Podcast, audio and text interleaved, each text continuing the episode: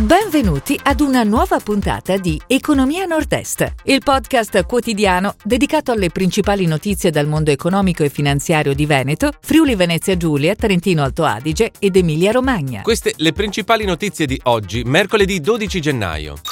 Costi energia, Coldiretti lancia l'allarme.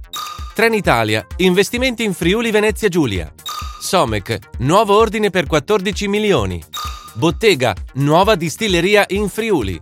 Aquafil, 30 milioni di finanziamenti. Scarpa sviluppa il business. ISO Engineering punta ai 15 milioni entro il 2025.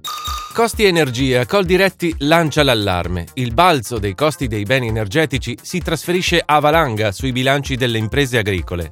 È quanto emerge dall'analisi della Coldiretti Veneto che lamenta aumenti a tre cifre per gas, concimi e prodotti chimici. Trenitalia, investimenti in Friuli Venezia Giulia, circa 400 milioni di euro di investimenti, 25 nuovi treni e rinnovo della flotta regionale entro il 2025. Sono i punti principali del nuovo contratto di servizio 2022-2031 sottoscritto dalla Regione Friuli Venezia Giulia e Trenitalia. Somec nuovo ordine per 14 milioni. La società quotata trevigiana e specializzata nell'ingegneria civile e navale tramite la controllata TSI ha acquisito una nuova commessa per il restyling completo della nave da crociera Asamara Onward per un valore complessivo di oltre 14 milioni di euro. Bottega Nuova distilleria in Friuli. La distilleria trevigiana aprirà a Fontana Fredda una nuova distilleria per la produzione di whisky. Con un investimento di 3 milioni di euro, la nuova sede sarà completata entro l'estate. Il fatturato 2021 di Bottega si è chiuso a 67,7 milioni di euro.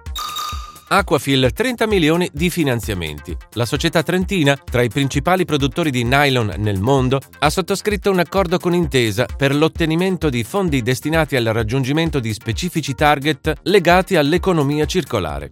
Scarpa sviluppa il business. L'azienda trevigiana leader nella produzione di calzature da montagna e outdoor ha varato un piano di finanziamenti per lo sviluppo da 12 milioni, con focus su sostenibilità, internazionalizzazione e innovazione.